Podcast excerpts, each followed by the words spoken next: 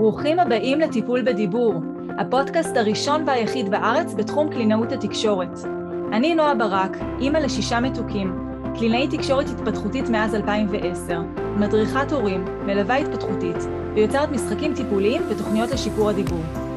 הפודקאסט עוסק בתחום השפה והדיבור מנקודת מבטה של קלינאית התקשורת, דמויות להורים ולכל מי שנמצא בתקשורת יומיומית עם ילדים. חפשו אותי באתר שלי noabarak.co.il ועקבו אחריי גם ברשתות החברתיות. האזנה נעימה. שלום לכל המאזינים והמאזינות, נמצא איתנו היום דוקטור מאוריסיו כהן וייזר. דוקטור כהן וייזר עלה לארץ לפני שבע שנים. הוא מומחה לרפואת אף אוזן גרון וכירורגיית ראש וצוואר, ובעל ניסיון של קרוב ל-20 שנים בתחום. אחראי תחום אוזניים ומנהל תוכנית שתל שבלול במרכז הבינתחומי במחלקת אף אוזן גרון בבית החולים רמב"ם, ומנהל רפואי של המרכז הישראלי לרפואת האוזן. מאוריסיו, מה שלומך? טוב, תודה. תודה, נועה, מצוין, ברוך השם. מה שלומך? בסדר גמור, כיף שאתה נמצא פה איתנו היום. תודה. תודה על הזמנה. בשמחה.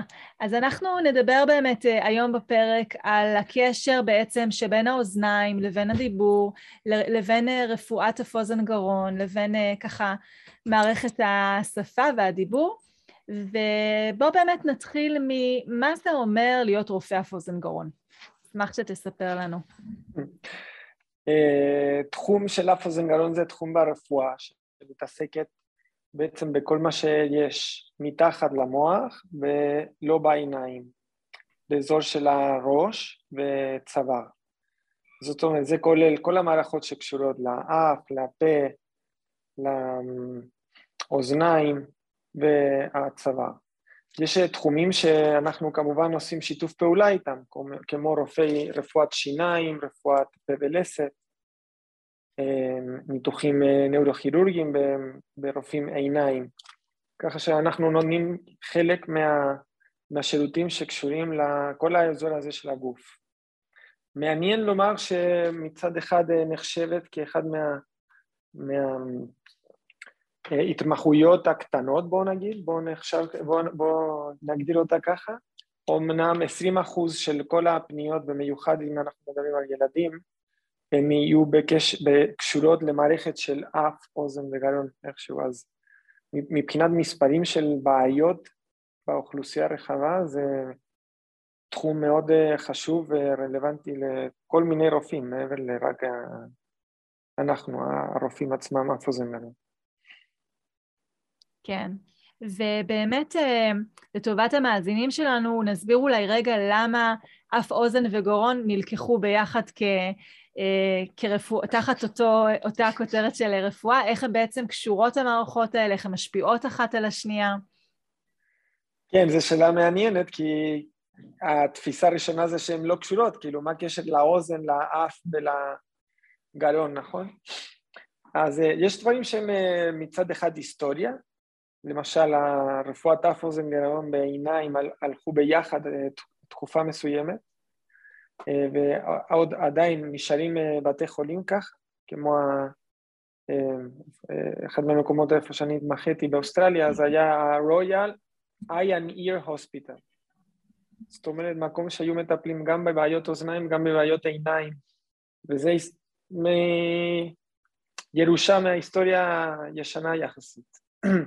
אבל אם אנחנו עכשיו מסתכלים על, ה, על, התפק, על, התפ, על התפקוד של הגוף אז יש חצוצרת קטנטונת, יש אה, קשר בין האוזן לאף.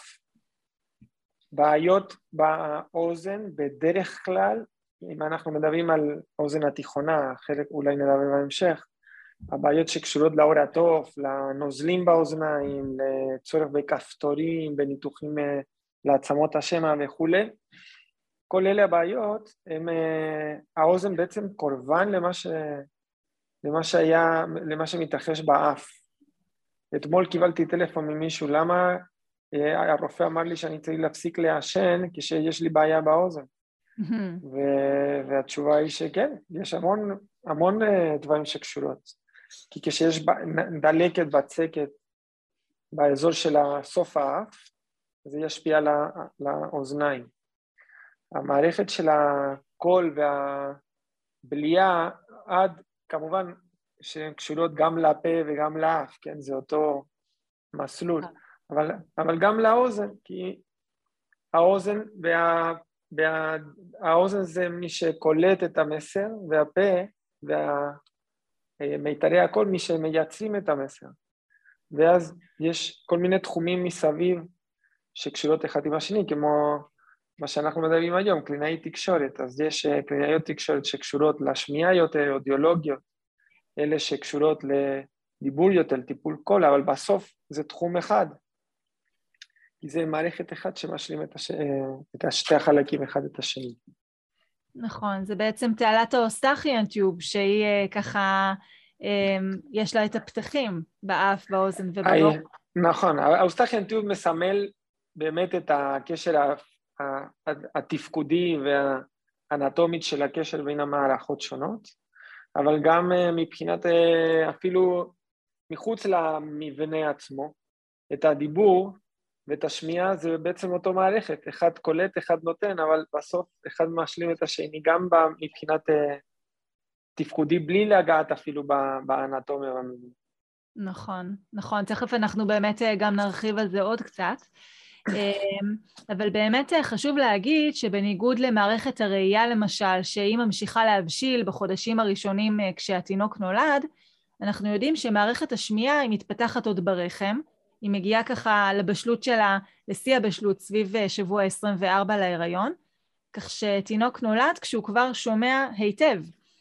ואז מה בעצם בכל זאת ההתפתחויות שמתרחשות בשנים הראשונות לחיים סביב הפיזיולוגיה של המערכות אף אוזן וגרון?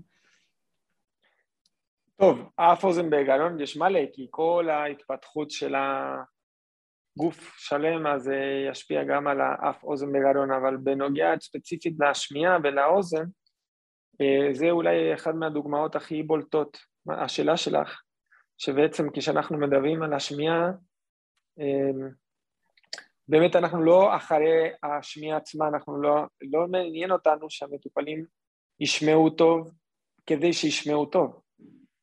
אנחנו רוצים שהמטופלים ישמעו טוב כדי או בגלל שהשמיעה הטובה משפיעה בהתחלת החיים על ההתפתחות הקוגניטיבית ונוירולוגית של הילדים, ובסוף החיים לשמירה של המערכת הנוירולוגית. היום אנחנו יודעים, בוא נגיד ככה, לפני כבר 30 שנה אנחנו כבר יודעים שילדים שלא קיבלו אה, שיקום שמיעה טוב, אז זה ישפיע במכלול ההתפתחות של הילד. בצורה מאוד משמעותית. וב-12 שנה האחרונים אנחנו גם יודעים, אחרונות, סליחה, אנחנו גם יודעים שהחוסר שמיעה או ירידה בשמיעה משפיעה על דמנציה, או כגורם סיכון נפרד לדמנציה. Mm, אז גם, גם, בהתח... גם בהתחלת החיים, גם לקראת סוף החיים, אנחנו אף פעם לא, אה, לא מעניין אותנו את השמיעה בגלל השמיעה לבד, אלא בגלל מה שהיא עושה לבריאות הכללי, לבריאות הנוירולוגית, לאיכות חיים, לרמות של אה, אה, דיכאון למשל, הן הרבה יותר גדולות אצל מישהו שהוא היה מנותק מבחינת שמיעה ממה שלמשל מישהו מנותק מהראייה, עוד פעם לצורך הדוגמה שנתת. כן. זה מאוד מעניין מה שאתה אומר, כי זה באמת אה, נכון גם כשאני מדברת בהקשר של שפה ומילים, אני תמיד אומרת להורים, זה לא משנה לי אם הילד אומר עוד מילה, פחות מילה, עוד משפט, פחות משפט, בפני עצמו. בסופו של דבר זה מה שמאפשר לו את היכולת לתקשר. אז ככה גם השמיעה, זה מה שמאפשר לו את היכולת לתקשר, להתנהל בעולם, ליצור ככה מערכות יחסים עם אנשים סביבו, וזאת המטרה, לא עצם השמיעה עצמה, אלא מה זה בעצם מאפשר לו. נכון. ואז אה, זה גם נוגע באיזשהו מין אה, אבסורד מסוימת שבניגוד למערכות אחרות או בעיות רפואיות אחרות שאנשים מאוד רצים לקבל עזרה ותמיכה, כשהבעיה היא בשמיעה, הם, הגישה הרחבה זה כל עוד שאני יכול להסתדר אז אני לא צריך תמיכה, עזרה, שיקום, מכשיר שמיעה, לא משנה. וזו שיטה, שיטה כל כך טועה, כי נכון. אם אנחנו נחכה עד אה, כבר לא יכול להסתדר, אז כל מה שהיה צריך להשפיע, השמיעה או הדיבור, לטובת אה, התפתחות או לטובת שמירת המצב הנאורולוגית הקוגניטיבית, כבר איבדנו זמן יקר מאוד. נכון, היכולת דיסקרימינציה נפגעת, ואז גם כשאנחנו מגבירים בעצם, נותנים את ההגברה, זה עדיין לא עוזר שם בפענוח של הצלילים. נכון, זה רק יפריע. כן, נכון, ומעניין באמת, ציינת שהשמיעה קשורה, אה, יכולה להיות גורם סיכון או לגרום לדמנציה? כן, כן, ולפני זה כבר אה, התבסס לפני 11 שנה, 12 שנה, כגורם סיכון נפרד, בלי קשר למצב הלבבי של המטופל, בלי קשר לסכרת, בלי קשר לגיל, כגורם סיכון נפרד לדמנציה, המצב השמיעתי, עד כדי כך הקשר הוא ברור, שגם יש אה, טבלאות שמקשרות את הכמות של ירידה והשמיעה לקראת סיכון. כשאנחנו מדברים סיכון זה לא אומר חס וחלילה שכל מי שיהיה לו ירידה והשמיעה יהיה לו הידרדרות קוגניטיבית, mm-hmm. כמו שלא לכל מי שיש לו כולסטרול גבוה יהיה לו אה, נכון. בעיה בלב. נכון. אבל הוא גורם סיכון, זה אוכלוסייה שכאוכלוסייה יסבול יותר.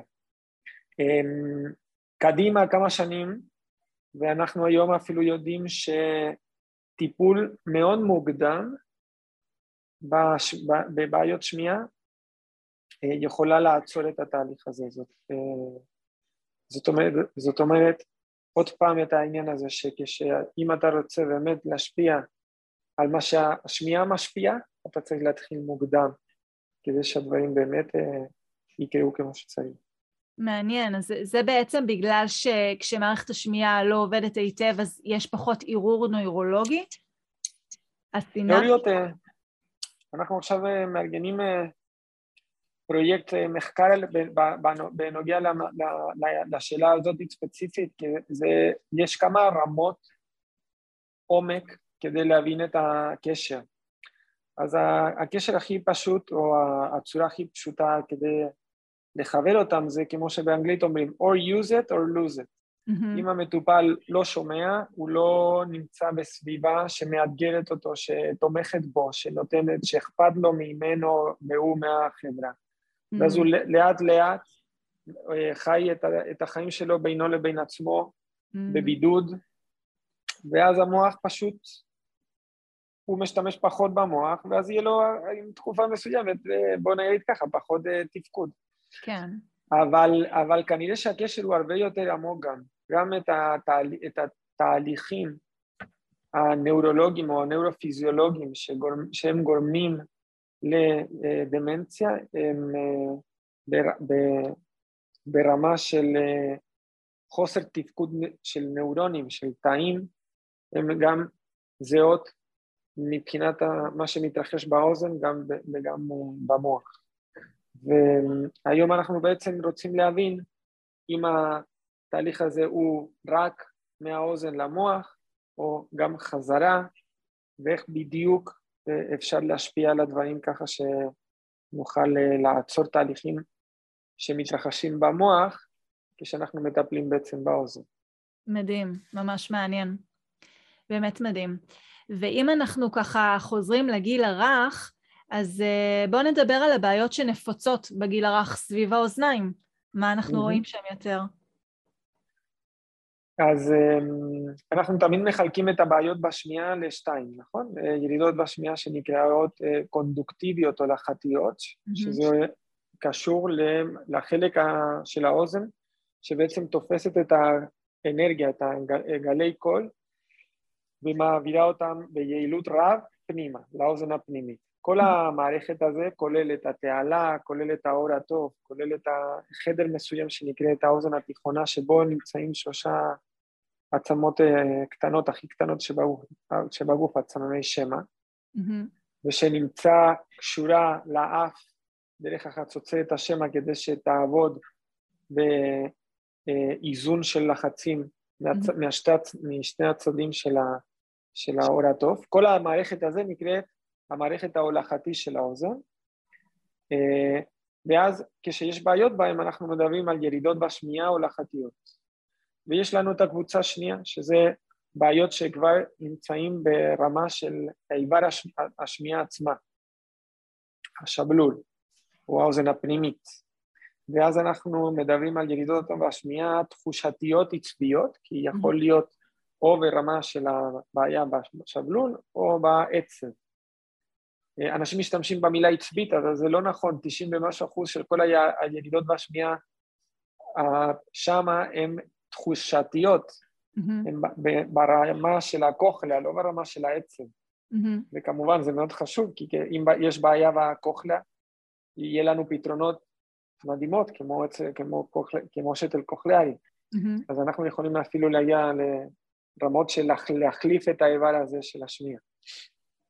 אז אה, כשאת, אה, כדי לחזור עכשיו על השאלה, אז ירידות בשמיעה הולכתיות הן מאוד מאוד מאוד נפוצות בילדות. אה, שליש של הילדים יהיה להם נוזלים מתישהו בחיים שלהם. אמ, אין, אין מספר מדויק על כמה ילדים יהיה להם פקקים של שעווה שסותמים ויכולים להשפיע על המצב של השמיעה כמו משהו שנשמע בנאלי, אבל אם הילד מיוחד או הילד נמצא בשלב בחיים שלו מיוחד, יכול להיות דווקא משמעותית. אמ, בעיות של אה, נקב העור התוף או של עצמות השמע הן פחות נפוצות, אבל אמנם, אמנם שזה פחות מנוזלים, עדיין יש אה, כמויות. בעיות עצביות יש גם. לצערי, אה, המספר הוא משהו כמו אחד, שתיים או שלוש ילדים מתוך אלף שנולדים, נולדים עם איזושהי ירידה בשמיעה משמעותית. רק חמישים אחוז מהם, חצי מהם, יהיה להם איזשהו גורם סיכון שהיינו יכולים לחשוב שאולי יהיה לו בעיה בשמיעה. חצי מהם לא נדע מראש, ולכן יש מה שנקרא תוכנית סקר שמיעה. זה mm-hmm. מאוד חשוב, אם אנחנו עוברים, הולכים לתת מסר להורים, אז המסר הראשון זה שב... ימים, ביומיים שלוש אתם תהיו הורים, לפני שהולכים ועוזבים את הבית, את הבית חולים, לוודא שעשית, שעשיתם את הבדיקת שנייה הראשונה לילדים, שזה חובה, זה חוק אה, נכון. במדינה. Uh, המספר הזה אבל, uh, שזה מאוד גדול, זה הרבה יותר גדול מכל תסמונת אחרת, אם אנחנו משווים אותו, רק הולך וגדל. בגיל, עד גיל, בגיל שש, כשנכנסים לכיתה א', המספר הזה כבר גדל לפי שתיים. זאת אומרת, משהו, משהו כמו שישה ילדים מתוך אלף שנכנסים לכיתה א', זקוקים לעזרה על ידי מכשירי שמיעה או שתל כוחלאי אמ, בגיל הזה, ואז גם הולך ועולה. אמ, ככה שאני תמיד אומר, דבר אחד אנחנו יודעים, שעם הזמן כולנו בלי יוצא מן הכלל, השמיעה שלנו הולכת ויורדת. לא נשארת סטטית לאף אחד בחיים. ככה שזה מאוד חשוב כשיש ילדים שיהיה להם בעיות, אז אה, לא לשכוח או לא לחשוש שזה מה שיש. צריך גם השגחה ומעקב לטפל. למה בעצם המספר אה, מכפיל את עצמו של ירידות אה, בשמיעה שהן על רקע תחושתי? יש כל מיני סיבות לזה, אחד מהם למשל וירוסים או גם בעיות אה, גנטיות, שבהתחלת החיים לא גרמו לאיזושהי ירידה בשמיעה משמעותית, עם הזמן כבר הנזק אה, מתיישבת ובפועל יש את הירידה בשמיעה. אה, יש את הווירוס המאוד מפורסם, הסיטומגלווירוס או CMV, mm-hmm. שיודע לעשות בדיוק את זה, לגרום mm-hmm. לירידה בשמיעה פרוגרסיבית יותר מה... אוכלוסייה רחבה, זאת אומרת ילדים שנולדים עם שמיעה תקינה והיה להם CMV הם צריכים להמשיך בחייו להמשיך את המעקב כי אצלהם עלול להיות איזשהו נזק בשמיעה, הידרדלות בשמיעה בהמשך ועוד כל מיני סיבות שמתרחשות במשך החיים גם בשנים הראשונים כמו דלקת, דלקות אוזניים שיכולים להסתבך עם ירידה בשמיעה, דלק, דלקות קרום המוח ועוד אה, טראומות יש כל מיני סיבות שגם בגיל המאוד רך יכולים להוסיף את המספרים האלה, לעשות אותם כבר פי שתיים. אז לכן זה בעצם אה, כל כך חשוב להיות במעקב של רופא אף אוזן גרון ברגע שמזהים שיש בעיה, גם אם אה, אומרים, אה, טוב, אבל הילד עדיין שומע, הוא מצליח להסתדר, זה, זה מעבר לבעיות נוספות שתכף נדבר עליהן בתחום הדיבור, זה, זה, אתה אומר, יכול להחמיר, ומאוד מאוד חשוב להיות ככה עם היד על הדופק סביב זה. נכון. אני תמיד uh, מדגיש שנכון שהיה סקר שמיעה, סינון שמיעה בילדות, בלידה, בזמן הלידה, יש עוד סקר שמיעה שחייבים לעשות אותו. סקר שמיעה השני היה צריך להיות בין גיל שלוש לגיל ארבע, זה, זה הזמן הנכון, לא בגיל שש. כן. בגיל שש זה קצת מאוחר מדי, כי אז אה, הגענו מאוחר כדי, כמו שאמרנו קודם, לטפל, אבל המערכת הבריאות, אה, קשה, קשה לה מאוד לייצר כזה מערכת בגילאים קטנים יותר, ואז מחייבת על הסינון שמיעה השני בגיל שש. אם להורים יש יכולות, ההמלצה הרפואית, אה, בואו נשים בצד מה שמשרד הבריאות יכולה לייצר ולבצע. מבחינת אה, בריאות של הילד, הכי נכון זה לעשות עוד פעם בדיקת שמיעה, גם אם לא חששתם, גם אם הילד כאילו נראה מצוין, בין גיל שלוש לגיל ארבע, לא יותר. כן, למרות שמבחינת שיתוף הפעולה שלו והיכולת שלנו להפריד בין האוזניים בגילאים האלה זה קצת מוגבל. זה לא תמיד יהיה עם אוזניות, זה יהיה בפרי פיל, זה יהיה ככה דרך רמקולים, אז לא תמיד נוכל באמת להפריד בין האוזניים בבדיקות בגילאים האלה. נכון, את, את אוטוריטה יותר ממני בשאלה הזאת, אבל אני בא להגיד, לדבר על סינון שמיעה. אז נכון. אנחנו אולי פחות רוצים, אה, כאילו, יש פה איזשהו מין משחק של אה, באיזה גיל ובאיזה רגישות אנחנו רוצים לתפוס את הילדים האלה, והיינו מאוד רוצים שיהיה בגיל לפני מגיל שש ולא... כן. ולא להגיע לשם. לפחות לדעת שאוזן אחת היא תקינה. כלומר, גם אם mm-hmm. אנחנו עושים בדיקה דרך רמקולים בגיל שלוש או ארבע, אנחנו יודעים שלפחות אחת האוזניים היא כנראה תקינה, אם הבדיקה היא תקינה. נכון. אמ, אז באמת דיברת על שתל של בלול, שזה פתרון שהוא ככה אה, הולך ונהיה אה, מבוסס יותר ו- ומותאם יותר ומשוכלל יותר בשנים האחרונות, במקרה של בעיה תחושתית. אה, ואיזה עוד טיפולים יש כשמדברים על דלקות אוזניים או נוזלים באוזניים, שזה באמת תלונה מאוד מאוד נפוצה? מה, מה הפתרונות שהורים יכולים בעצם להשתמש בהם? אוקיי, okay, אז כמה נקודות אה, מאוד חשובות. אחד, ש... אה, ואני אפילו הרבה פעמים, גם לפחות פעם בחודש אני מדפיס את ה-guidelines, את ההנחיות בינלאומיות לטיפול בנוזלים. כדי שהרופ... שההורים ייקחו את זה לרופאים שלהם והרופאים יפסיקו לתת תרופות. הנחיות בינלאומיות לטיפול בנוזלים אצל ילדים עושים בעצם סקירת סופרות הכי גדולה שאפשר, מסננים את המחקרים המעניינים והרלוונטיים ומשם מוצאים אה, בעצם אה, אה, המלצות. ושום תרופה, וגם לא בשיתוף פעולה, הוכיח את עצמה שיכולה לייבש את הנוזלים באוזניים. לא טיפול כנגד אלרגיה אה, ולא טיפול אנטיביוטיקה ולא סטרואידים ולא גם וגם. ואז יוצא, מה זאת אומרת לא עוזר? כדי להוכיח שתרופה מסוימת עוזרת אצל ילדים שבכל אופן אצל אה, אחוזים מאוד משמעותיים הנוזלים ילכו לבד, אתה צריך לעשות מעקב בזמן בשתי קבוצות. ולהשוות את הטיפול ואת התרופה שאת, שאתה רוצה באמת להוכיח שזה עוזר מול פשוט לחכות. שום תרופה לא הוכיח שהיא יותר טוב מלא לעשות כלום ולחכות עד שהילד יגדל עוד טיפה. ולכן המטופלים שמקבלים את התרופות רק מקבלים את התופעות לוואי של התרופה. ולכן ההמלצות זה לא רק פרווה, כאילו אם אתה רוצה תעשה, לא רוצה, אין, לא, זה, זה המלצות כנגד לתת תרופות, כי כל מה שאולי אנחנו ניתן באופן כללי לילדים זה יהיה נזק מהסיבוכים שיכולים להיות מכל כמובן תרופה שיש. זה אותו דבר בנוגע לתרופ, לטיפולים אלטרנטיביים. אני לא מכיר מחקרים שהוכיחו שהטיפולים האלטרנטיביים אה, הם יותר טובים מלחכות.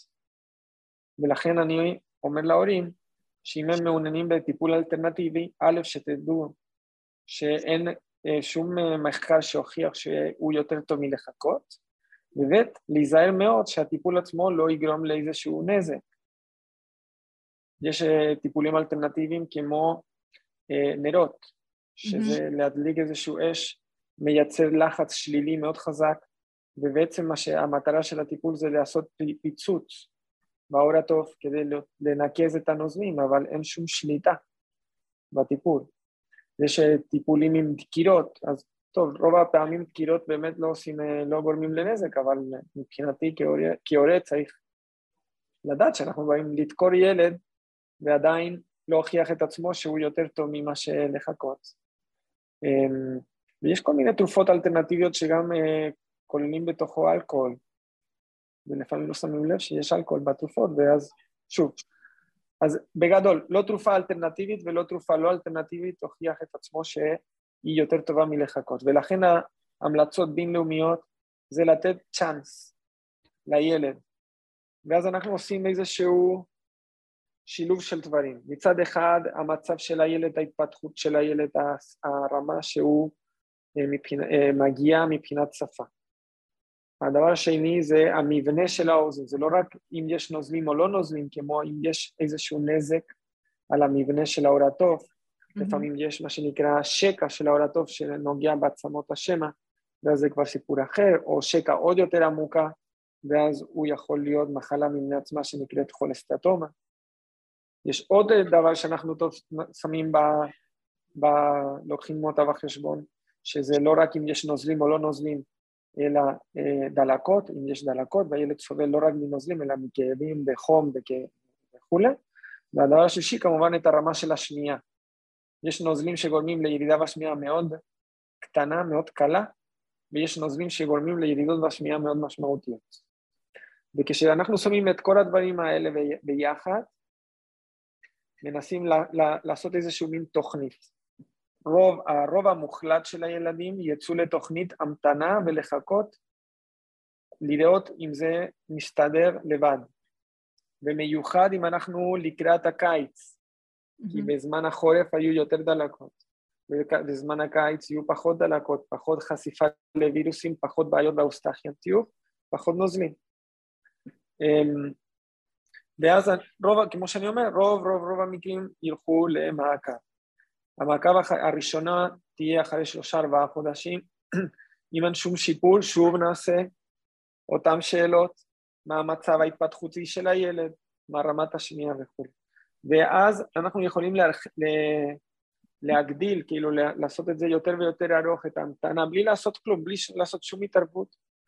בממוצע אפילו עד חצי שנה, תשעה חודשים לפעמים. מתישהו אבל, משלושה חודשים עד תשעה חודשים, לפעמים שלושה, לפעמים תשעה, כבר נחליט שצריך לעשות משהו, והמשהו הזה תהיה ניתוח, ניתוח שבאים ועושים נקב קטן בעורתו, מוצאים את הנוזלים, ולפי הכמות של נוזלים בצורה של הנוזלים שמים אה, צינור לאוורור. אה, לילדים שיש צורך בטיפולים כאלה חוזרות, רוב הילדים יצטרכו, שמג... עד שמגיעים לכפתורים, יצטרכו את זה רק פעם אחת, כן? אבל יש ילדים שלא, שהכפתורים יוצאים החוצה ועדיין הנוזלים חוזרות. אה, מבחינתי זה תחום מרתק, אה, מאוד חדש, שהוא הטיפול ישירות לחצוצרת השמע. היום קיים את הטכנולוגיה של הבלון, mm-hmm. של בלון לחצוצרת השמע, דומה למה שנקרא כאילו צנתור בעולם ה... ה... הלבבי, ואז אנחנו מכניסים בלון בתוך חצוצרת השמע, מנפחים אותו לשתי דקות ומוציאים אותו, והוא תומך בתפקוד שלו.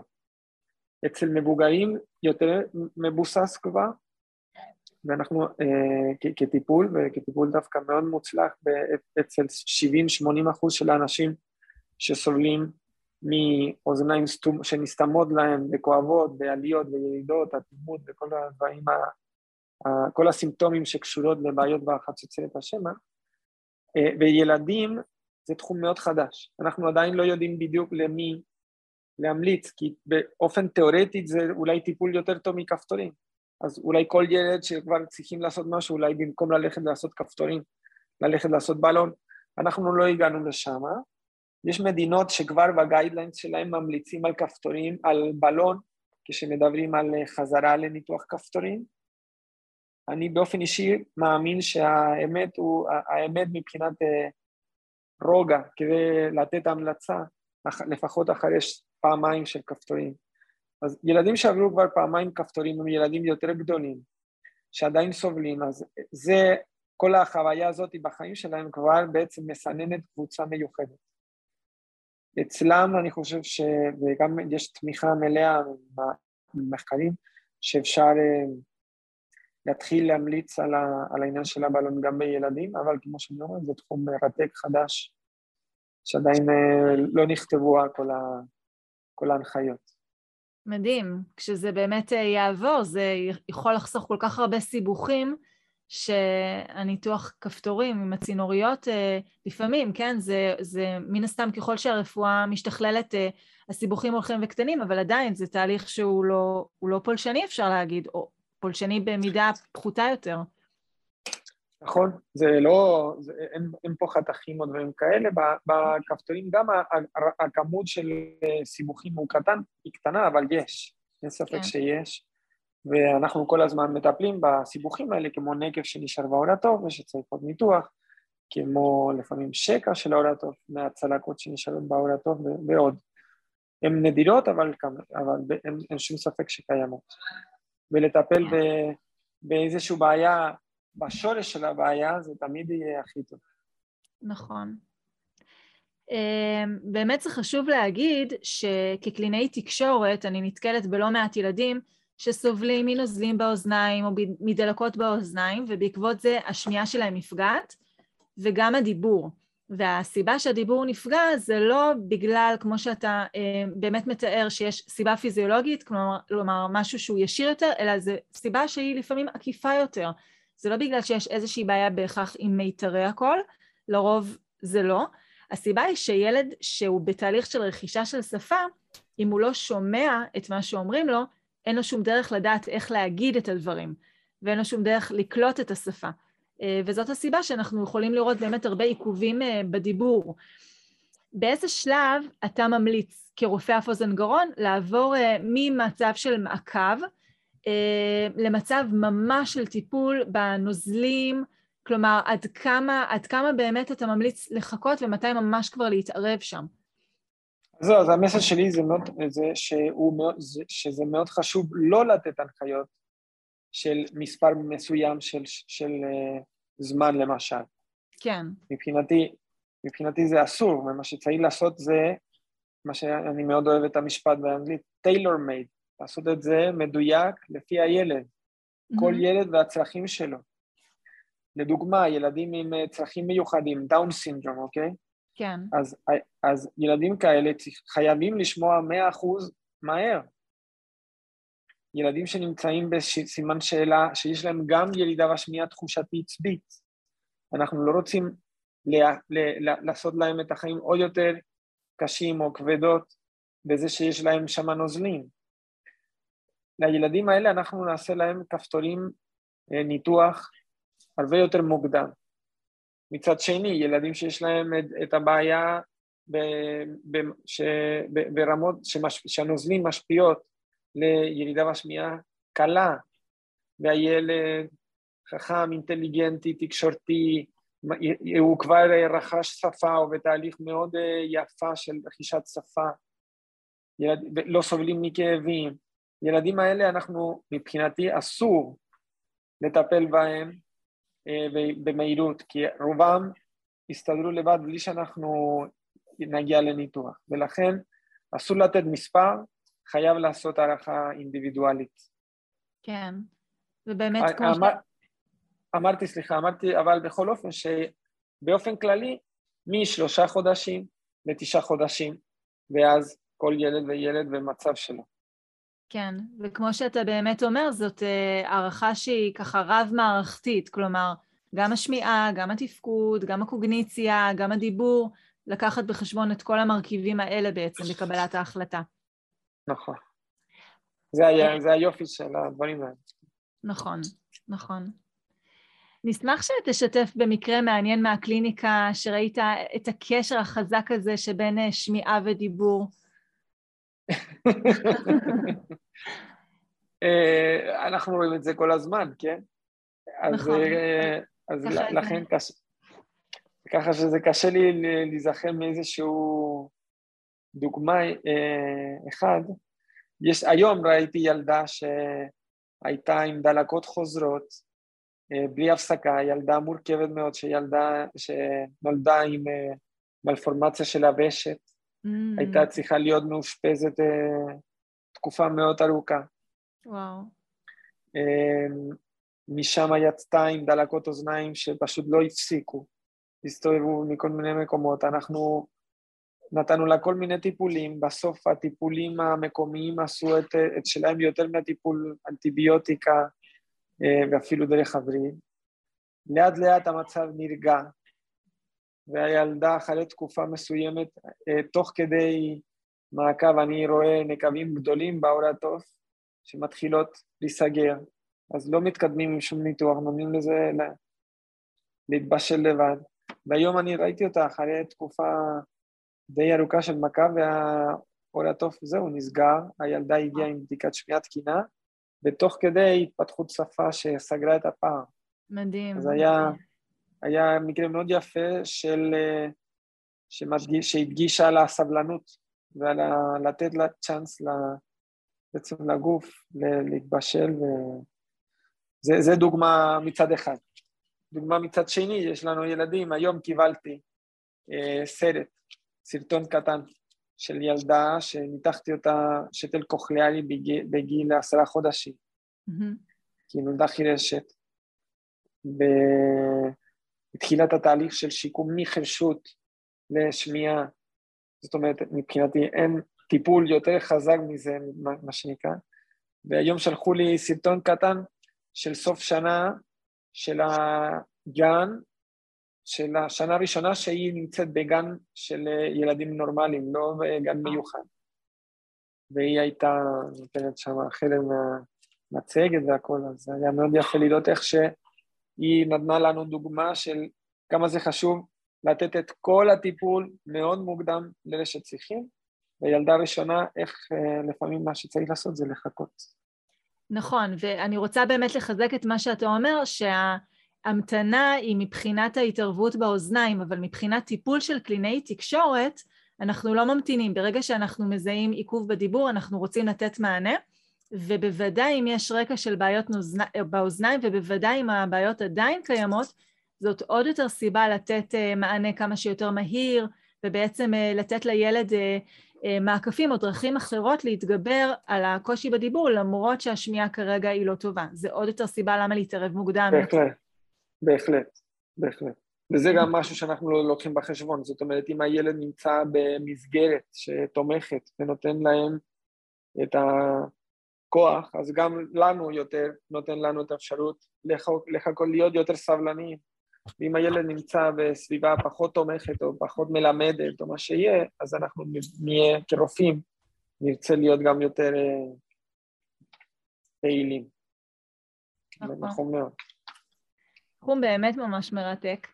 ככה, לסיום, איזה רעיונות, טיפים יש לך, איך הורים יכולים לסייע בשמירה על אוזניים בריאות ומתפקדות, בדגש על מקלוני אוזניים, כן או לא? אסור, אז, אז מקלונת האוזניים אסור. Um, הייתי אומר שמי שמשתמש במקלות אוזניים אז לקחת את הילדים שלהם לפני הקיץ לרופא. כי הרבה מקרים כאלה, בעצם מה שההורים עושים זה להכניס יותר את השעווה פנימה, ואז הילד נכנס לבריכה, יש לחות, רטיבות על בסיס השעווה שנמצאת שם, וזה גורם סיכון לדלקת של התעלה, דלקת חיצוני, אבל שהיא יכולה להיות מאוד, אה, מאוד כואבת ומאוד, אה, ומאוד אה, בעייתית בסוף. אז לא לגעת באוזניים, האוזניים יש להם את השעווה משום, משום כל מיני סיבות. הוא יוצא לבד, מה שיוצא אפשר לנקות, לא צריך למהר.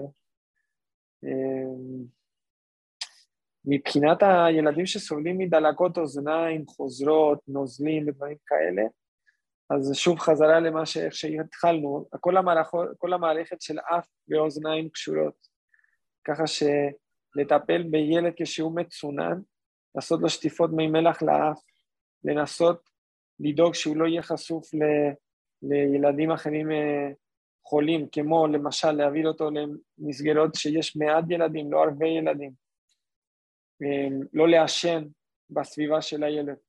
כל הדברים האלה בעצם שאנחנו בסוף שומרים על האף, ישמרו על האוזניים של הילדים. מקסים, מעולה, ממש תודה רבה. דוקטור מאוריציו, תודה רבה שהגעת להתארח בפודקאסט, היה מרתק ביותר. כן, אני מודה לך מאוד. תודה לך. ואם יש צורך, אז אנחנו זמינים. ממש תודה רבה. תודה רבה. כל הכבוד על הפוסט. תודה. תודה שהאזנתם לעוד פרק בפודקאסט טיפול בדיבור. אל תשכחו להקליק על follow או subscribe כדי לא לפספס את הפרקים הבאים, וכמובן שתפו הלאה והזמינו חברים להאזין. לתכנים נוספים על התפתחות שפה ודיבור, משחקים טיפוליים ייחודיים ושיטות מתקדמות לשיפור הדיבור של הילדים, בקרו באתר שלי noabarak.co.il